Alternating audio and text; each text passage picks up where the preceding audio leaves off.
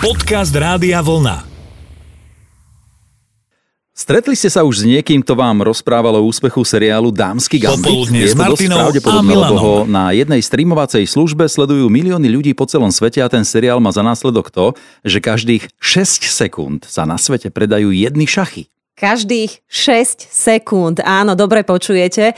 A prečo šachy? No preto, lebo seriál Dámsky gambit je príbehom dievčaťa zo sirotinca s mimoriadným šachovým talentom a vo svete spôsobil obrovský dopyt po šachoch. Mimochodom, ja som ho videla za jeden večer a to tým spôsobom, že pozrite si prvú časť a nakoniec si poviete a dám druhú, Si sa úplne namotala tiež po na to, hej? a dám tretiu a celých, myslím, že 7 častí to bolo. Už to máš za sebou. Mhm. Je to tak, zrazu tie šachy chcú mať všetci a chcú ich hrať aj tí, ktorí k tejto hre predtým nejako neinklinovali a keďže to nie je jediný seriál alebo film, ktorý mal alebo má na ľudí veľký vplyv, spýtali sme sa medzi vami, ktoré seriály alebo filmy z minulosti ovplyvnili nejaké vaše rozhodnutie. A bolo to veľmi príjemné počúvať, koľko toho je.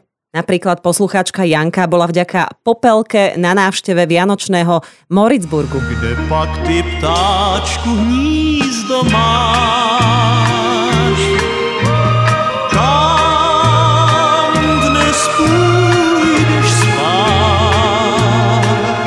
Na zámku v bývalom východnom Nemecku, na ktorom sa Popoluška natáčala a dodnes z toho pohľadu cestovného ruchu ťaží, ale to môže povedať aj český Karlštejn.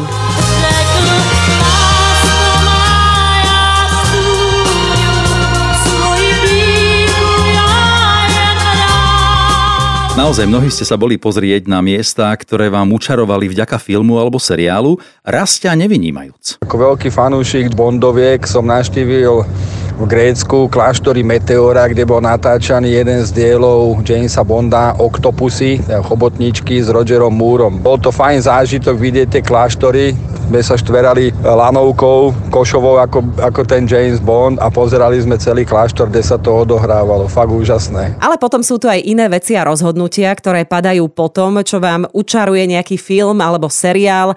Jarmila Strenčina sa priznala, ako jej známy český film ukázal cestu k otúžovaniu. No ten film, čo dávali v televízii Baba z ľadu. Baba z ľadu, tam sa pani Kronerová kúpala v ľadovej Áno, vode a ty áno, mi chceš áno. naznačiť, že toto ťa nejakým spôsobom inšpirovalo? E, z časti a z časti ešte kamarátka, ktorá ma k tomu pritiahla a z časti aj moja, môj taký zhoršený zdravotný stav, mám dosť sedavé zamestnanie a e, zistila som, že mi to ponáranie v ľadovej vode robí dobre. Hovoríme, Jarka, o pravidelnom ponáraní a otúžovaní sa? Snažím sa dva až trikrát do týždňa chodiť. A už som k tomu pritiahla aj e, svoje najbližšie okolie.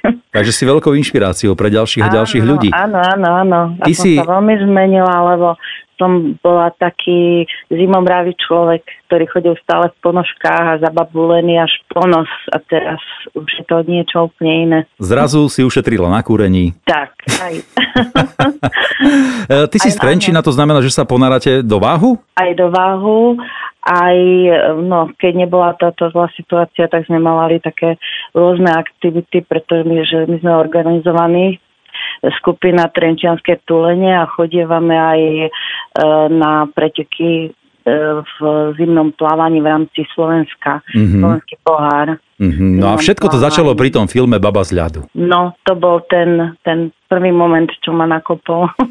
A pamätáš si, e, Milan, film Cindy o takej novodobej popoluške? Nože či Pier Koso a Bonnie Bianco, ktorí si v ňom zahrali, naspievali do tohto filmu aj ten krásny duet. Stay.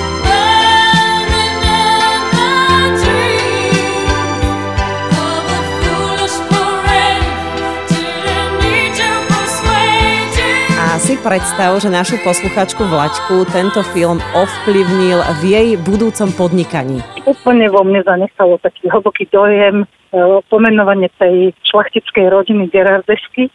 A keď som potom e, mala odchovať svoje prvé šteniacka, tak som si chcela založiť chovateľskú stanicu rozmýšľala som, aký názov a práve to Gerardesky mi prišlo také vhodné a vlastne odtedy sa to spája už je vyše 20 rokov, že vlastne všetky šteniacka narodené z mojej chovateľskej cesty Mhm. majú názov.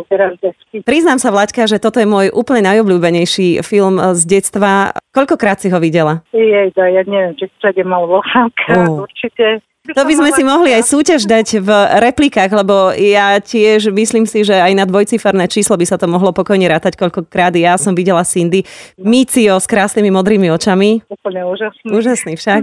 Učila si sa spievať? Nie, ako občas som si spolu s nimi, ale ja nie som nejaký spevacký talent, tak pre, radšej to prenechávam tým. Ty si na tie psíky a povedala si si, že spravíš malých aristokratov zo svojich psíkov. Tak, tak. Keď hovoríme o podnikaní, Martin napísal, že na základe obľúbenej českej komédie Bobule 1 a 2 oslovil dané vinárstvo, vycestoval k ním, tam, kde sa nakrúcalo, slovo dalo slovo a dnes už ich víno dostať aj v jeho vinotéke. Úžasné.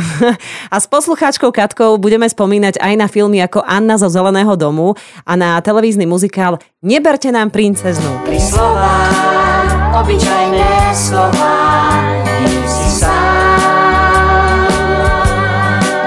Ale zostaňme pri tej Anne zo Zeleného domu. Ako to ovplyvnilo budúce povolanie Katky? Tá Anna, ktorá tam prišla, vlastne bola pohadzovaná z, z rodiny do rodiny.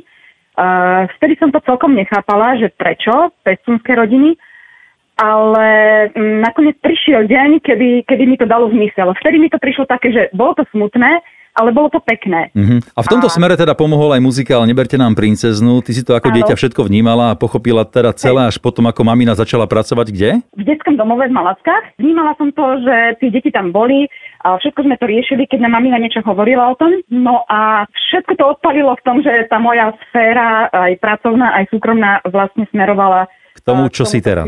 Katka je dnes profesionálny náhradný rodič. Stará sa o deti z detských domovov. Momentálne má na starosti jedno bábetko. Ako dlho? Do akého veku? Je tam nejaký čas, pokiaľ súd e, neurčí inak. Takže buď sa detičky vracajú naspäť do biologických rodín, alebo sú posunuté potom do kvázi pestúnstva alebo do osvojenia. Berieš to ako prácu, alebo sa aj citovo naviažeš na tie detičky? Uh, Ja to beriem ako poslanie, pretože robím všetko preto, aby, aby sme tým detičkám našli ten domov. Uh, je, je to také, je to naozaj veľmi citovo náročné. Mhm. No pýtam sa aj preto, Ale- lebo keď to dieťa potom odíde od teba, tak to sú asi aj ťažšie chvíle. Uh, chvíle sú ťažké, ale ten kontakt, ak uh, tí uh, náhradní rodičia uh, posielajú spätnú väzbu, čiže posielajú fotografie, videá, informácie o Mhm. detičkách, tak, tak vtedy to pre mňa dáva ten zmysel, tá práca. A z hodou okolností aj toto bola Katka, podobne ako Katka, ktorú stvárnila Marika Gombitová v spomínanom slovenskom televíznom muzikáli Neberte nám princeznu. Inak veľakrát sa stáva aj to, že vám vďaka filmu alebo seriálu prischne nejaká prezývka. No, Maťa, aj tebe sa tuším ozvala Barborka, ktorá prezradila, že za tajnou prezývkou ich kolegynky stojí tento film. Za váš vystřevíček. Nerozuměl jsi? Co si o sobě myslíš? Jsem princezna. A zavázat vystřevíc by si pokládali za čest i králové. Králové snad. Já jsem zahradník. Pyšná princezná, je to s ňou, to vo filme nedopadlo úplne najhoršie, tak verme, že aj kolegynka z toho vyrastie, ako sa hovorí. A potom sa ozvala ešte aj Mária, ktorá dostala prezývku Mortiša vďaka tomuto seriálu.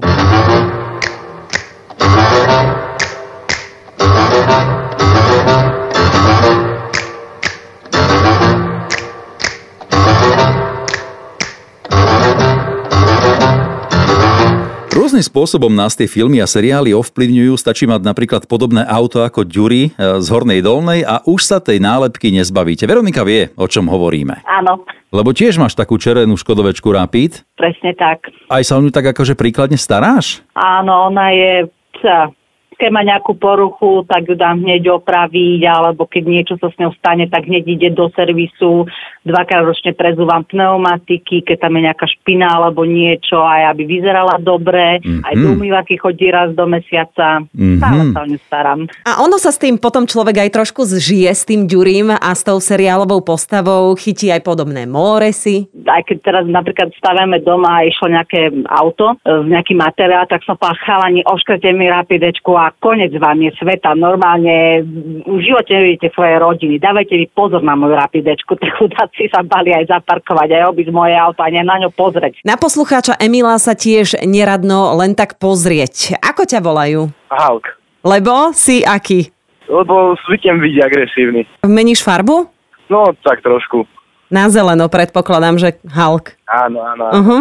Dnes si ešte nebol Halkom. Dneska ešte nie. Dobre, tak Dúfam, že ani nebudem. to dúfam aj ja teda, ale hlavne teda tvoje okolie. A záverečné slovo dostane Miška, ktorá sa nechala pri výbere mená pre psíka inšpirovať Forestom Gumpom, ale iba preto, že jej to dobre znelo. No ako sa volá, povedz. Buba Gump. To bol ten Buba, to bol ten jeho kamarát vo Vietname. Áno. Uh, On mal takú tú fyzickú predispozíciu, takú peru trošku viac dolu. To znamená, že aj tvoj psík je podľa toho nejako tak eh, pomenovaný? Nie, nie, nie, vôbec to nemá nič spoločné. Ma to tak oslovilo, tak sme to spojili a vyšlo to. A reálne. Mhm. Čiže nehľadajme v tom niečo ďalšie. Nie, nie, to bola náhoda. Na druhej strane môže tam byť, ja neviem, on bol veľmi verný priateľ, čiže aj tvoj psík by mohol byť taký, nie? Určite je, áno. A má rád krevety. Ona má rada všetko. Ono to je... Ona Ja, to je sučka tým pádom. Aha, Áno. jasné. Len mamina dala štandardné meno Sofia, lenže ma už nebavilo, keď sa otáčalo viac detí ako psíkov.